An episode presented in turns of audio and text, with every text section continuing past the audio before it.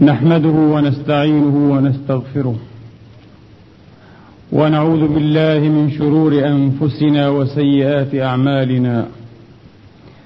من يهده الله فلا مضل له ومن يضلل فلا هادي له. وأشهد أن لا إله إلا الله وحده لا شريك له. وأشهد أن سيدنا وحبيبنا ونبينا محمدا عبده ورسوله وصفوته من خلقه وأمينه على وحيه. صلى الله تعالى عليه وعلى آله الطيبين الطاهرين وصحابته المباركين المنتجبين وأتباعهم بإحسان إلى يوم الدين وسلم تسليما كثيرا. عباد الله أوصيكم ونفسي الخاطئة بتقوى الله العظيم ولزوم طاعته. كما أحذركم وأحذر نفسي من عصيانه ومخالفة أمره. لقوله سبحانه وتعالى من عمل صالحا فلنفسه ومن أساء فعليها وما ربك بظلام للعبيد. أما بعد أيها الإخوة المسلمون الأفاضل يقول الله سبحانه وتعالى من قائل بعد أن أعوذ بالله من الشيطان الرجيم. بسم الله الرحمن الرحيم. وقال الذين لا يرجون لقاءنا لولا أنزل علينا الملائكة أو نرى ربنا لقد استكبروا في أنفسهم وعتوا عتوا كبيرا يوم يرون الملائكة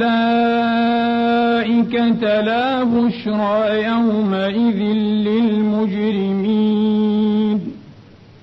ويقولون حجرا محجورا وقدمنا إلى ما عملوا من عمل فجعلناه هباء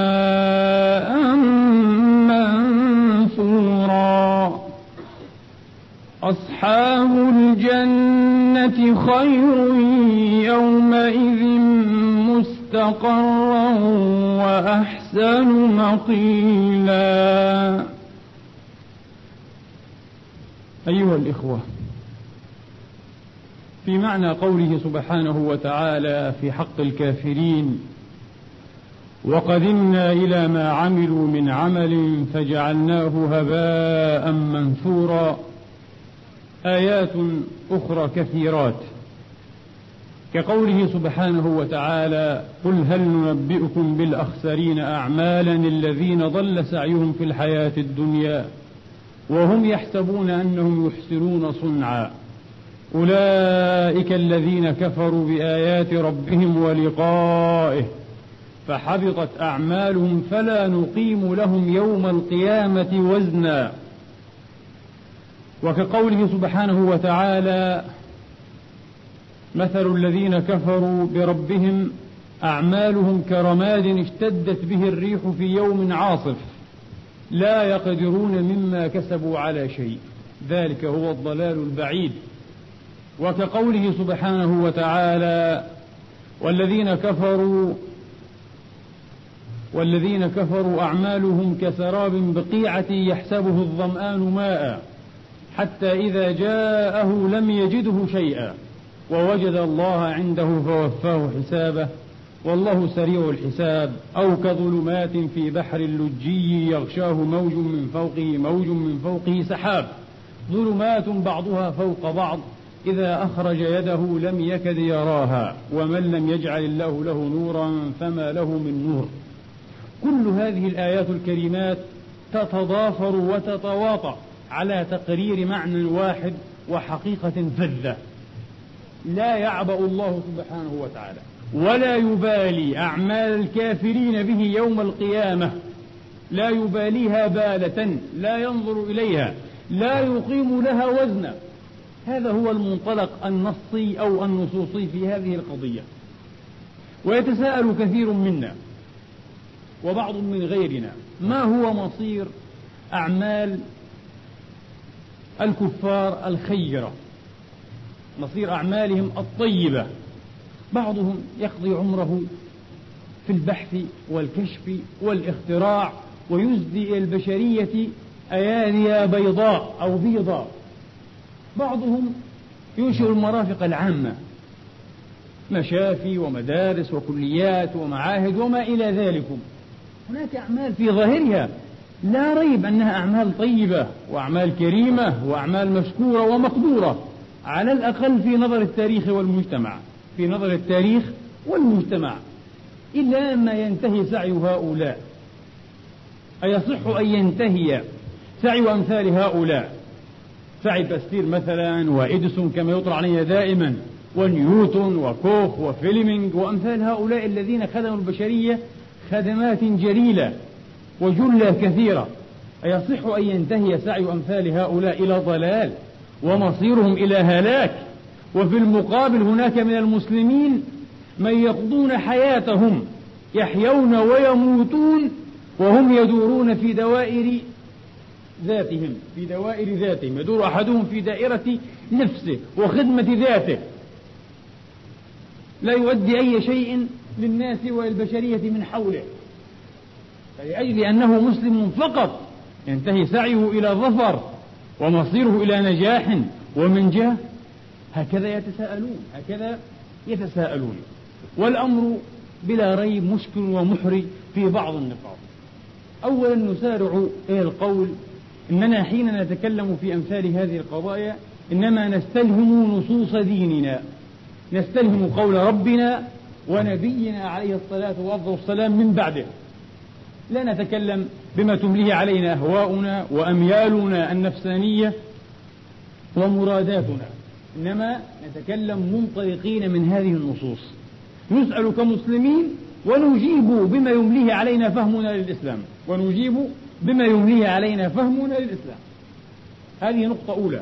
ونقطة ثانية من مقررات الاعتقاد أو العقيدة لدينا أن السبيل الموصل إلى الله سبحانه وتعالى هي سبيل واحدة طريق واحدة. نعتها الله بالصراط المستقيم. أقصر نقطة أو أقصر طريق يوصل إلى الله وهو مستقيم لا عوج فيه ولا أمت لا عوج فيه ولا أمت. وهي سبيل واحدة بالرغم من إفك وأكاذيب وأراجيف المضللين حتى من أبناء المسلمين الذين يريدون أن يسعدوا غيرهم بزعمهم أن الطرق كلها أن الطرق كلها تؤدي إلى الله تبارك وتعالى. فالنصراني أحسن واليهودي أحسن ولنضم إليهما البوذي والكونفوشيوسي والهندوكي وغيرهم وغيرهم وصاحب ديانة الزن الزني. إن أحسنوا فكلهم واصل إلى الله وسعي أولئكم سعي مشكور والله لا يضيع أجر من أحسن عملا. هذا كلام باطل. قال تبارك وتعالى ومن يبتغي غير الإسلام دينا وليس الإسلام التاريخي الإسلام المحمدي المعهود الذي إذا أطلق هذا اللفظ انصرف إليه مباشرة عند المسلمين وعند غيرهم لفظ معروف وليس الإسلام التاريخي إسلام الأنبياء جميعا بشرائعهم المختلفات. ومن يبتغي غير الإسلام دينا فلن يقبل منه وهو الدعوة التي صدع وصدح بها محمد مدة حياته المباركة الطيبة عليه الصلاة وأفضل السلام وقال الله سبحانه وتعالى على لسانه وأن تطيعوه تهتدوا. في شأنه عفوا وليس على لسانه وأن تطيعوه تهتدوا. فإن أسلموا فقد اهتدوا. وإلا فهم في ضلال مبين. فإن أسلموا فقد اهتدوا. ولذا فإن لم يسلموا فأمرهم كهذا المثل. الذي ضربه الله سبحانه وتعالى أو كظلمات في بحر اللجي يغشاه موج من فوقه موج من فوقه سحاب إنهم يتخبطون. لا خطة عمل ترشدهم إلى ما هو أقوم وأوقى وأزكى في هذه الحياة الدنيا بعيدا عن هدي الله وشرعه سبحانه وتعالى. هذه نقطة ثانية. نقطة ثالثة. مصائر العباد تفصيلا وتحديدا لا يبت فيها إلا الله إلا رب العباد. مصائر العباد تحديدا. وإنما نتكلم في دائرة العلم الظاهر لنا من أعمال وأمارات فيما يبدو ويظهر لنا. فنحكم على هذا بأنه مسلم وعلى هذا بأنه كافر لكن لا يعلم المصائر تحديدا إلا الله. قد تظن أحدا من الناس مسلما وهو عند الله زنديق كافر ومآله إلى الهلاك والعياذ بالله. ولذا لا نقطع لأحد بالجنة. إن لم يقطع له الله سبحانه وتعالى في الكتاب أو في السنة الصحيحة الثابتة. لا نقطع لأحد بالجنة. وتعلمون حديث أم العلاء رضي الله عنها وأرضاها وهو في الصحيح.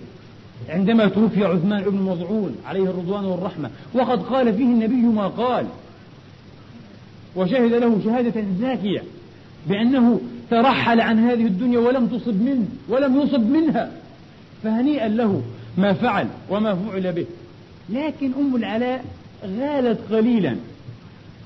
وتسورت سورا ليس لها أن تتسوره وتقحمت حما محمي لله وحده سبحانه وتعالى.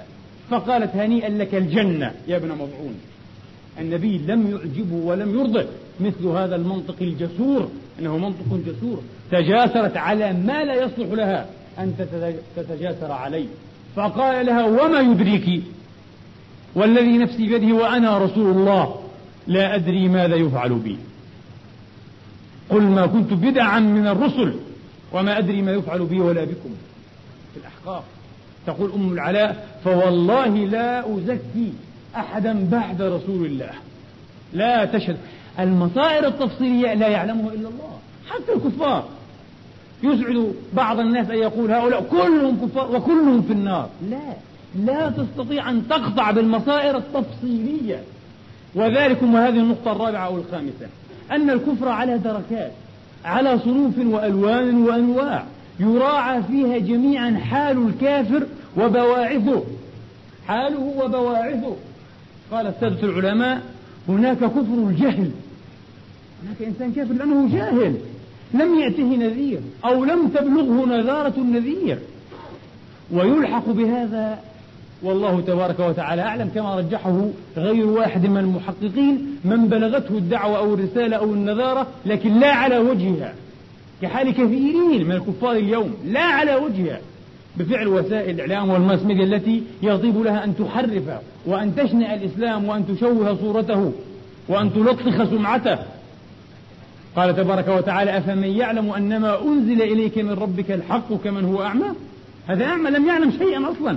لم يعلم ما, ما الذي أنزل على محمد أو غير محمد. هذا كفر الجهل. وهناك كفر الجحود. القلب موقن واللسان منكر. وجحدوا بها واستيقنتها أنفسهم. ظلما وعلوا. فانظر كيف كان عاقبة المفسدين. هذا كفر الجحد أو كفر الجحود. القلب يعرف ويؤمن ويوقن. لكن الإنسان يأبى أن يقر. ككفر اليهود أيضا. ولما جاءهم كتاب من عند الله مصدق لما معهم وكانوا من قبل يستفتحون. أي بمحمد على الذين كفروا. فلما جاءهم ما عرفوا كفروا به. فلعنة فلما جاءهم ما عرفوا أنهم يعرفون ذلك ويوقنون به. لكن كفروا بألسنتهم وأبوا الطاعة والاتباع والإذعان. أمية بن أبي الصلب الذي كان ينتظم أو الذي كان ينتظمه سلك الحنيفيين أو الحنفاء في الجاهلية وله شعر رائق في توحيد الله وتوقير مقامه سبحانه وتعالى. لما جاء محمد نفاسة نفاسة وحسدا أبى أن يدعى إلى محمد وأن يعترف له وهو يعلم أنه رسول من عند الله. فلما حانت ساعته جاءه الموت قال ما لي من عذر فأعتذر. أنه كان جاحدا عاش ومات جاحدا ما لي من عذر يعلم أنه لا عذر له. هذا كفر الجحود. هناك كفر العناد وهو أسوأ. وأنا رتبتها بحسب تدركها وتسفلها. أهونها الأول كفر الجهل. كفر الجحود كفر العناد. القلب يوقن واللسان يعترف ويقر. ولكن لا طاعة ولا إذعان. لا يريد يقول أعلم وأؤمن لكن لا أريد أن أتبع. وكفر إبليس كف مثل مثال للكفر الواضح. من كفر إيه؟ العناد. إبليس يعلم. يعلم أن الله حق وقد خاطبه الله وربما خاطبه بغير واسطة كما هو ظاهر النظم الكريم من محاورة الله لإبليس لعنة الله تعالى عليه. يعلم جملة الحقائق وتفاصيل أكثرها لكنه يأبى أن يذعن للأمر الإلهي. لا. إذا هذا كفر ماذا؟ كفر عناد والعياذ بالله. القلب موقن واللسان مقر لكن لا إذعان إباء وعناد. وهذا أسوأ والعياذ بالله. وأسوأ من الجميع أسوأ الأربعة والأقسام أربعة كفر النفاق. يتظهر بالإسلام في ظاهره فيما يبدو للناس منه. وهو مستبطن للإلحاد والزندقة والكفر في داخله والعياذ بالله. إن المنافقين في الدرك الأسفل من النار. نفاق العقيدة وليس نفاق العمل. نفاق العقيدة هذا هو. في الداخل كافر وزنديق. وفي الظاهر مسلم ومتابع والعياذ بالله. على كل إذا أردنا أن نستفيد من هذه القسمة الرباعية فيما يخص موضوعنا اليوم فيمكن أن نجمل هذه الأقسام في قسمين اثنين في قسمين اثنين. فنقول الكفر كفران كفر جاهل غافل وكفر واع مدرك. هناك من يكفر لأن الحقيقة لم تبلغه وربما اجتهد في الوصول إليها فلم يصل. وليس من طلب الحق فأخطأه. كمن طلب الباطل فأصابه. هكذا قال الإمام علي عليه السلام وكرم الله وجهه. ليس من طلب الحق فأخطأه كمن طلب الباطل فأصابه. هذا كفر جاهل كفر غافل. طبعا الإسناد هنا مجاز عقلي يعني صاحبه غافل فصاحبه جاهل. مجاز عقلي. كفر جاهل أو كفر غافل وهناك كفر عامد. كفر مدرك واع لكنه عامد. صاحبه يتعمد ذلك. إذا القسمة اثنتان. لا جرم أن الذين نبحث في أعذارهم وفي مآل أمرهم يوم القيامة بين يدي الله في يوم الدينونة هم الذين ينتمون إلى القسم الأول. إلى كفر الغفلة والجهل لا إلى كفر الوعي والإدراك والعمد. عن علم ضلوا عن علم كفروا عن علم والعياذ بالله. إما جحدا وإما عنادا وإما نفاقا. كل هذا من القسم الثاني. هؤلاء لا عذر لهم. لا عذر لهم بتة. وأما الأولون فلهم عذر في قول أكثر المحققين من العلماء. فمن لم يبلغه الهدى والحق أو بلغه على غير وجهه مشوها محرفا فأرجح أقاويل العلماء أنهم يمتحنون يوم القيامة في عرصات القيامة. يمتحنون في عرصات القيامة. فمن نجا فقد نجا واسعده الله ومن ضل وخاب فله الخيبة والخسار والعياذ بالله. هذا هو الصحيح. إذا نحن لسنا معنيين أن نبحث في مصائر العباد على وجه التفصيل. هذا أمر لا يصلح له إلا الله تبارك وتعالى. لا يصلح له إلا الله. سواء كانت هذه المصائر أو المصائر مصائر المؤمنين أو مصائر الكافرين. لكن على جهة الإجمال نقول كل موحد من أهل الجنة وكل كافر من أهل النار. لكن كما رأيتم الكفر يختلف ويتنوع الكفر يختلف ويتنوع. والأضرب مثلا بالفيلسوف الفرنسي الشهير رينيه ديكارت. الفيلسوف الرياضي الكبير رينيه ديكارت صاحب مقال في المنهج. هذا الرجل حين تحدث عن الأديان قال في ظني أن المسيحية هي أفضل الأديان. لا أقطع بذلك. يقول في ظني القضية نسبية. في اجتهادي وظني حسب بحثي وتحقيقي ودرسي المسيحية أفضل الأديان. لا أخضع بذلك. ولا يبعد أن يكون في صقع من أصقاع المعمورة بعيد أو قريب دين آخر. لم أخضعه للدرس والبحث لم أدرسه لا, لا لم أسمع عنه شيئا. قد يكون أفضل من المسيحية وأرجح منها يرجحها. فلعل في إيران ومن حسن الحظ أنه ضرب ضرب مثلا بهذا البلد المسلم ليؤكد أنه جاهل بالإسلام العقدي والإسلام حتى الجغرافي. لا يعلم أين انتشر هذا الدين. يعني يجهل الإسلام نظرية ويجهله أيضا جغرافيا توزع والانتشار لعل في إيران يقول لعل في إيران دين من الأديان يرجح المسيحية أو يرجح المسيحية. لم أعلم به. إن صدق الرجل فيما قال فكفره إذا كفر مخصوص ليس الكفر الذي نتحدث عنه. قد يقول بعض الناس قال تعالى يعني ليس بعد الحق إلا الضلال. إن لم يكن مسلما فهو كافر. هذا الكلام يحتاج إلى تطبيق دقيق ويحتاج إلى فهم عميق. ليس بعد الحق إلا الضلال لمن تبين له الحق. فضل عنه فهو ضال أما من لم يتبين له الحق أصلا فهذا قسمة برأسه. إذا يقول المناطق المسلمون تقابل الإسلام والكفر ليس من قبيل تقابل الملكة وعدمها باصطلاح المناطق.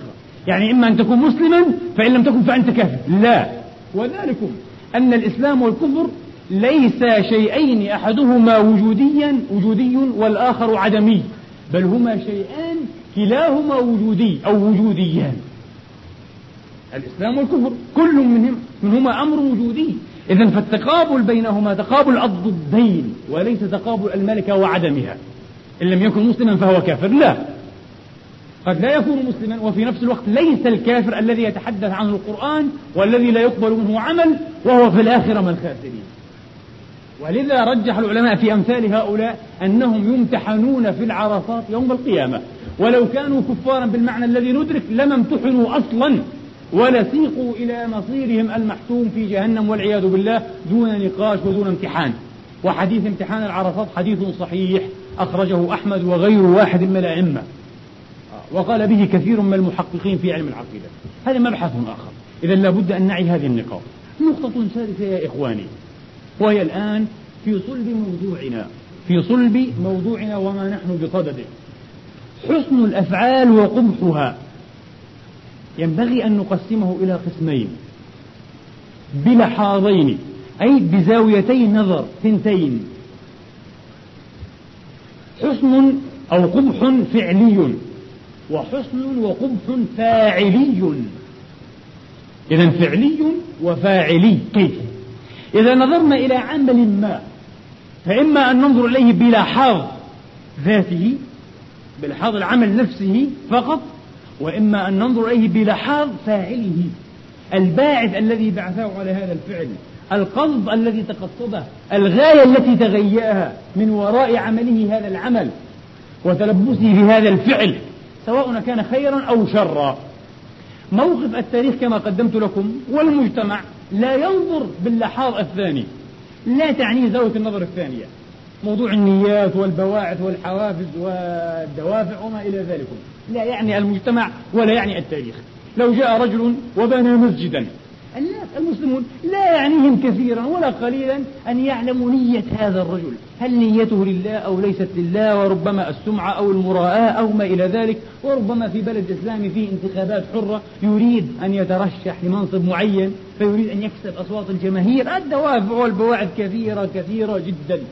المجتمع مباشرة يحكم أن هذا فعل طيب وعمل خير أو عمل خير وكريم. ويقدره ويشكر صاحبه. أليس كذلك؟ وكذلك التاريخ. التاريخ ليس معنيا بالبواعث والحوافز والدوافع. كل التاريخ التواريخ الإسلامية وغير الإسلامية. التاريخ معني بالأعمال الضخمة بالمآثر العظيمة التي تفيد الأمة المؤرخ لها وتفيد الشعب المبحوث في تاريخه أو في تاريخه. فقط فرعون دخل التاريخ تاريخ قومه وربما إلى إلى الآن. ينظر إليه بعض الناس على أنه إنسان عظيم الفراعنة. فرعون مش واحد أسر كثيرة تسعة عشرة أسرة. عظماء هذا الفرعون الذي بنى هرما عظيما يناطح السماك الأعلى ويطاول السماء الرفيعة العلية. هذا دخل التاريخ على أنه من عظماء التاريخ من أفذار البشر. وبنى هذا الهرم الضخم الشامخ وراح ضحيته في سبيل بناء عشرات الآلاف صرعى وهلكة. من المطحونين والمستضعفين الذين لا يباليهم التاريخ ولا يأبه بهم ولا ينظر إليهم. ماتوا أو عاشوا كله سواء سيان لكن التاريخ ينظر فقط إلى فرعون وعمله. وهذه الأشياء لا يهتم بها التاريخ. يهتم بعمل كبير. يقرضه ويخلد صاحبه ويكيل له المدح كيلا. هذا هو اللحاظ الأول. أما اللحاظ الثاني وله الأصالة في الطرح القرآني فهو الحزن أو القبح الفاعلي. ننظر إلى الفاعل ذاته وليس إلى مجرد الفعل الفاعل. ما الذي بعثه على هذا العمل؟ ما هي الغاية التي يتغياها من وراء هذا العمل؟ يعني موضوع النية وموضوع الإخلاص أو التشريك في النية. موضوع الإخلاص والتمحيض أو التشريك في النية. هذا الأمر لا يهم المجتمع ولا يهم التاريخ كما قلت لكم لكنه يهم الملأ الأعلى. يهم الملكوت العلوي يهم يوم الدينونة. الله معني به جدا سبحانه وتعالى. وله الأصالة في الطرح القرآني. قال تبارك وتعالى مؤكدا على هذا المعنى في عشرات إن لم يكن مئات الآيات مما لا يتنبه لبعضه بعض. قال سبحانه الذي خلق الموت والحياة ليبلوكم أيكم. هل قال أضخم عملا أكبر عملا أكثر عملا؟ لا. أحسن عملا. ليبلوكم أيكم أحسن عملا. وميزان أو معيارية الحسن تختلف عن معيارية الحسن لدى البشر في هذا الملك. إذا قلنا إن الدنيا ملك وهذا ليس بصحيح دائما كما نبهت في الخطبة السابقة والآخرة ملكوت. أي في عالم الملك معايير الحسن والإحسان غيرها في عالم الملكوت أو في الدار الآخرة. غيرها تماما. أيكم أحسن عملا. في ظل هذا المنطق القرآني الجديد. تصير الأولوية لقوام روحي لقوام روحي. ما هو؟ النية الباعث الدافع الحافز. هذه هي الأصالة الحقيقية الأصالة للنية. وأما النظريات والفلسفات التي تجعل الأصالة للعمل الظاهري ونتائجه فقط فهي النظريات المادية الإلحادية. التي لا ترجو الله وقارا ولا تؤمن بالله ولا باليوم الآخر. فالأصالة فقط للظاهر يعلمون ظاهرا من الحياة الدنيا وهم على آخرتهم غافلون. فقط. هذه نظريات مادية. القرآن يعطي الأصالة لهذا البعد الأول أكثر من العمل في ذاته بكثير. أكثر من العمل بذاته بكثير. في ظل هذا المنطق القرآني الكيفية تقدم على الكم. ليس أكثر وأضخم وأكبر. أحسن عمل قال عليه الصلاة والسلام سبق درهم مئة ألف درهم. الله. كيف؟ درهم يسبق وهو عند الله أثقل وأرجح من مئة ألف درهم؟ بلى. قال كيف؟ أي أحد الصحابة. قال كيف يا رسول الله؟ قال رجل لديه درهمان تصدق بأجودهما. أي أنه تصدق بماذا؟ بنصف ثروته. بنصف ماله. وما هذه الثروة؟ درهمان؟ إنه شيء عظيم جدا لدى الله. في العالم العلوي في السجلات الملكوتية شيء عظيم جدا. هذا هو المحسن. هذا هو المتصدق. هذا أعظم وأجل وأكبر. وأكثر بالمعايير الأخروية وليس الدنيوية. تصدق بأجودهما. ورجل عنده مال كثير عمد إلى عرض ماله فتصدق بمئة ألف درهم. ربما كان عنده مليون أو مليونان أو ثلاثة ملايين أو ملايين وليس ملايين. أصحاب الرآت وليس النونات فالأول عند الله أفضل وأجدر وأعظم. ما هو موقف التاريخ والمجتمع؟ المجتمع يعد الثاني. أبو المئة ألف درهم هو المتصدق وهو المحسن الكبير ويقرر في الجرائد اليومية. وربما كتب اسمه على رخامة علقت على باب مسجد شارك في إنشائه أو ساهم أو أنشأه من حر ماله أو خبيث ماله. وربما وضع حجر الأساس كما يقال. وشيئا من الإسمنت. آه. فيوضع اسمه المحسن الكبير. التاريخ يقرضه والمجتمع يكرمه. وأما الآخر أبو نصف ثروة تصدق بنصف ثروته لا نعده أصلا محسنا. من الذي ينظر إليه؟ من الذي يابه لما أعطى أو لما منع؟ أبو درهمين. الأمر يختلف تماما. إذا الأصالة للبواعث. الحسن هنا في منطق القرآن الحسن الذي له الأصالة والأولوية الحسن الفاعلي. وليس الحسن الفعلي. نعم الفعل له حسن ولكن من بعد الحسن الفاعلي. في الأول الحسن الفاعلي ثم الحسن الفعلي. لابد أن يترجم عن الأول. فإن أخطأه أو ضاده فليس بشيء. هلك كل ما هنالك. العمل كله محبط لا يساوي شيئا. يحكى عن بهلول رضي الله عنه وأرضاه أحد المجاذيب الدراويش الأولياء الغلابة في تاريخ أمتنا. كان يعيش في زمن الرشيد. بهلول يحكى عنه أنه مر ذات يوم على أناس يقومون ببناء مسجد جديد. فقال ما هذا الذي تفعلون؟ قال ألا ترى؟ ننشئ مسجدا لله تبارك وتعالى وأن المساجد لله. فقال ولم قال هل هذا سؤال؟ ولم طلبا لرضوان الله سبحانه وتعالى. الكل يقول هكذا. طلبا لرضوان الله إرضاء لله. حتى لو بني هذا المسجد على جثث المساكين ومن دماء الفقراء والمعوزين المعدمين. فقال ربما ثم انطلق. فلما جاء الليل أقبل بهلول ونقش اسمه على رخامة في واجهة المسجد. كتب عليها مسجد بهلول يعني الذي أسسه بهلول من ماله وهو فقير لا يملك شيئا. فلما أصبحوا من تاليهم من تالي يومهم اليوم التالي يعني ورأوا ما صنع بهلول غضبوا غضبا شديدا. وطفقوا يبحثون عنه فلما عثروا عليه أوسعوه ضربا وشتما وسبا. يا ملعون يا خبيث يا منافق يا لص إنك تسرق أتعاب الآخرين وتنتحلها لنفسك. فقال لهم أولستم قد زعمتم أنكم إنما تفعلون ذلك لله؟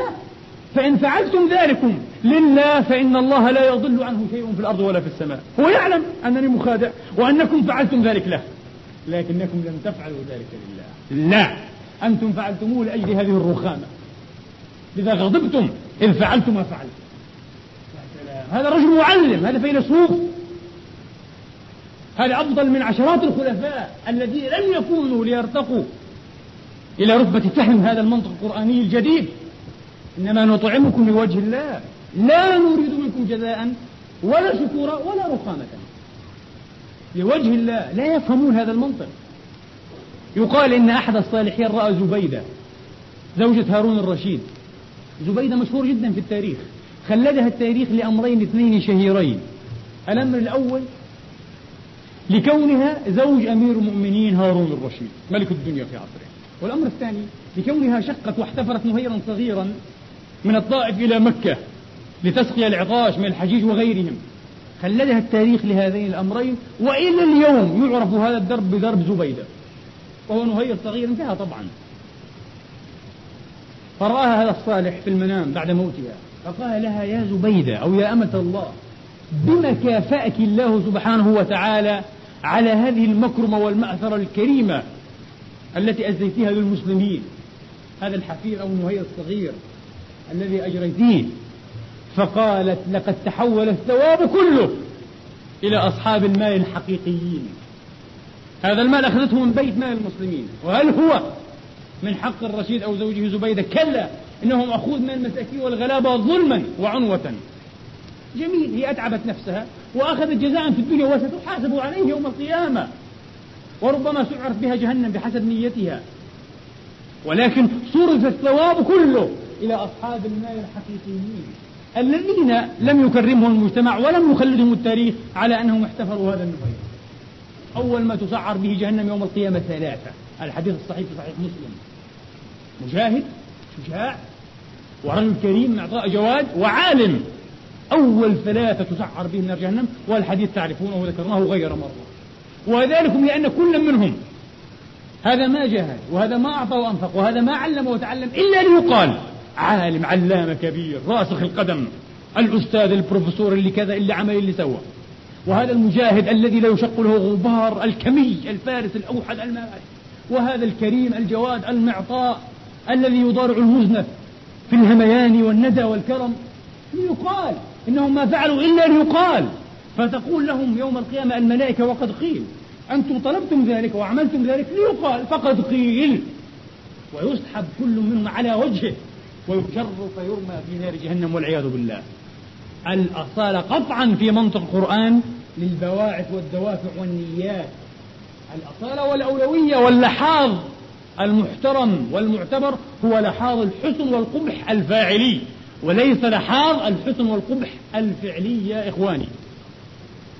الكمية إذن لا تعني كثيرا عند الله الكيفية الباعث المعنى الذي لم يدركه بعض إخواننا من دهماء الشيعة الجمهور لدى الشيعة وانتقد ذلك علماؤهم وكبراؤهم. حين أنزل الله تبارك وتعالى في الإمام علي عليه السلام وكرم الله وجهه إنما وليكم الله ورسوله والذين آمنوا الذين يقيمون الصلاة ويؤتون الزكاة وهم راكعون. وذلكم أن الإمام علي كما روى الحاكم وغيره كان يصلي كان في ركوعه فجاءه سائل يسأل شيئا لله تبارك وتعالى. لم يعطيه أحد شيئا. فنزع الإمام علي عليه السلام هاتمه وهو في الصلاة ودفعه إليه. فأنزل الله هذه الآية. الذين يؤتون يقومون الصلاة ويؤتون الزكاة وهم راكعون. الشيعة لم يعجبهم.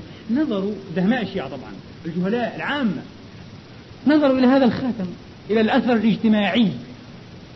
إلى هذا الخاتم لهذا الخاتم. فوجدوه أثرا ضئيلا. ما لا يساوي خاتم من فضة أو من حديد. لا يساوي شيئا. فقالوا لا لم يكن خاتما عاديا. إنه كان خاتما قيما جدا قيمته تعادل خراج الشام لعام. إن هذه الأسطورة المأفوكة يتلاشى فيها الإمام علي الذي نعرفه. لا يغدو عليا. علي لا يغدو عليا. نحن ننكر هذا العلي الجديد. لأن عليا كان أزهد من أن يتحلى بخاتم يساوي بقيمته خراج الشام. ومئات من الناس يتضورون جوعا ومسغبة وعدما. لا ليس هذا من شأن علي. علي الذي قال فيه خامس الراشدين قال لا أعلم شخصا بعد رسول الله أزهد من علي بن أبي طالب. عمر عبد العزيز شهد له هذه الشهادة قال لا أعلم شخصا بعد رسول الله أزهد من علي بن أبي طالب ما وضع لبن على لبنة ولا قصب على قصبة.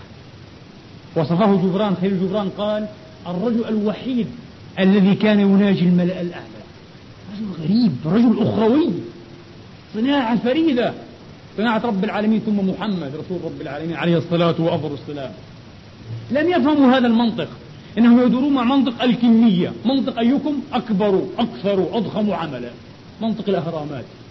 فقالوا خاتم يساوي خراج الشام لسنة. منطق باطل. لا ليست القضية في أنه كبير أو صغير.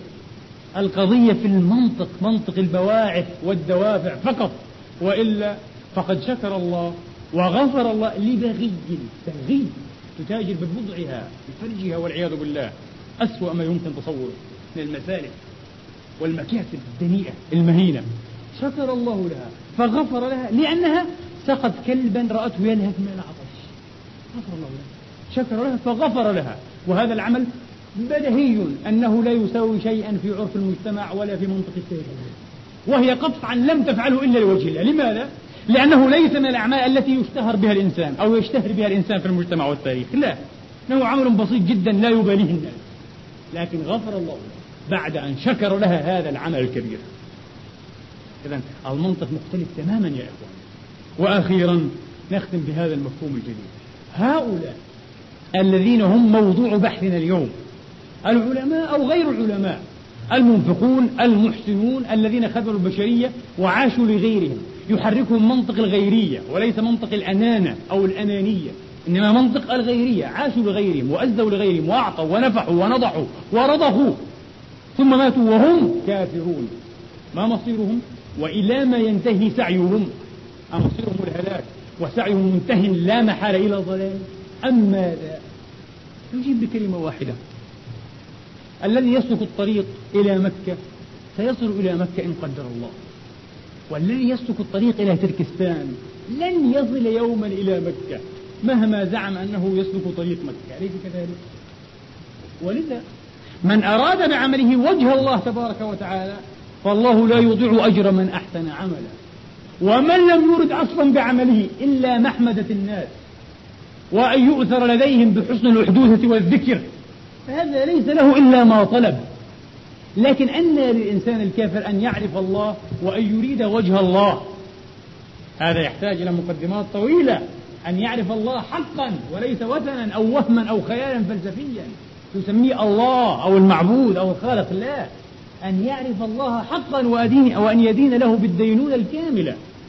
إن فعل ذلك فالله لا يضيع أجر من أحسن عملا وإن سلك طريق تركستان فهو إلى تركستان واصل. لن يصل إلى مكة. لن يصل إلى باب الله. فلما نريد أن نرغم عقولنا ونلجأ النصوص إلى أن تجعلهم من أهل الله الواصلين إلى باب الله وعتبات الله. إنهم ما تركوا الطريق إلى ذلك ولا أرادوه أصلا. لأضرب لكم مثلا شهيرا جدا بأجود العرب في الجاهلية. وإلا أجود العرب بل أجود الناس هو محمد بن عبد الله عليه الصلاة والسلام. أجود العرب في الجاهلية حاتم الطائي. مشهور جدا بالجود. لكن لما كان يجود الرجل لله لليوم الآخر ليغفر له ربه خطيئته يوم الدين كلا. فقط لأن يذكر بين الناس. وهذا في نظرنا كمسلمين مقصد خسيس. إن هذا الرجل في نظري حين قرأت قصته رجل وضيع قصير القامة لا يساوي شيئا. إنه لا يمكن أن يقايس بعلي وأمثال علي من أمثال الإسلام. إنما نطعمكم لوجه الله لا نريد منكم. جزاء ولا شكورا. منطق مختلف تماما منطق العظمة. الارتباط بالمطلق بالله بقربه ورضوانه سبحانه وتعالى. يحكى عنه أنه كان يوما في إبل الله يرعى إبل الله. فرأى ركبا يقبلون نحوه. فرجى أن يكونوا أضيافا أي ضيوفا. ويحب الكرم. فرجى أن يكونوا أضيافا. وإذا هم وكان لا يعرفهم. بشر بن أبي حازم والشاعر عبيد بن الأبرص ونابغة بني ذبيان النابغة الذبياني وهو لا يعرفه. فقالوا له يا فتى هل من قرى قال تسألونني عن القرى وهذه الإبل أمامكم. انزلوا على الرحب والسعة. فنزلوا فنحر لهم ثلاثا من الإبل. ثلاثا وليس أي ناقة واحدة أو بكرا واحدا أي فتى من الإبل. ثلاثة فقال له عبيد يا فتى قد كان يكفينا. إذا كنت لابد متكلفا لنا بكر واحد. البكر هو الفتى من الإبل ومؤنثه بكرة بالتسكين. بكر واحد. وما سألناك إذ سألناك القرى إلا اللبن. نريد بالقرى اللبن طعام الضيف اللبن فقط. فقال لهم كلا لقد رأيت وجوها مختلفة وألوانا متفرقة فعلمت أن البلاد غير واحدة أنكم من بلاد ومضارب مختلفة فأحببت أن يذكر كل واحد منكم ما رأى. الله أكبر. ما هذا المقصد الخسيس أهذا أجود العرب؟ أهذا يقاس بصاحب النقب؟ الذي نقب نقبا في سور الكفار في أحد إحدى المعارك المهم أدى إلى هزيمتهم وفتح بابا من النصر للمسلمين. فسأل عنه قائد الجيش فأبى فعزم عليه عزيمة أمير على مأمور أن يحضر فحضر متلفعا. واستحلف الأمير بالله ألا يذكر اسمه لأحد من الناس. لأنه ما أراد بذلك إلا وجه الله. لا يقال إنه جريء شجاع. فكان هذا الأمير إذا سأل الله يسأله بعد ذلك أن يحشره مع صاحب النقب. قطعا هو من أهل الله. وذاك الذي كان ينطلق من معسكر صلاح الدين إلى معسكر الصليبيين يحرق عليهم معسكراتهم بالليل. يحدث لهم طبعا هلعا وفزعا وفوضى وخسائر كبيرة فادحة. فعزم الأمير صلاح الدين الأيوبي أن يحضر. فحضر بعد لأي فأراد أن يعرف اسمه ورتبته ربما يعني يعلي رتبته وربما يعلي له عطاءه. فقال لا أنا ما فعلت ذلك لصلاح الدين ولا لغير صلاح الدين وما أردت أن أعرف أصلا إنما فعلت ذلك لله.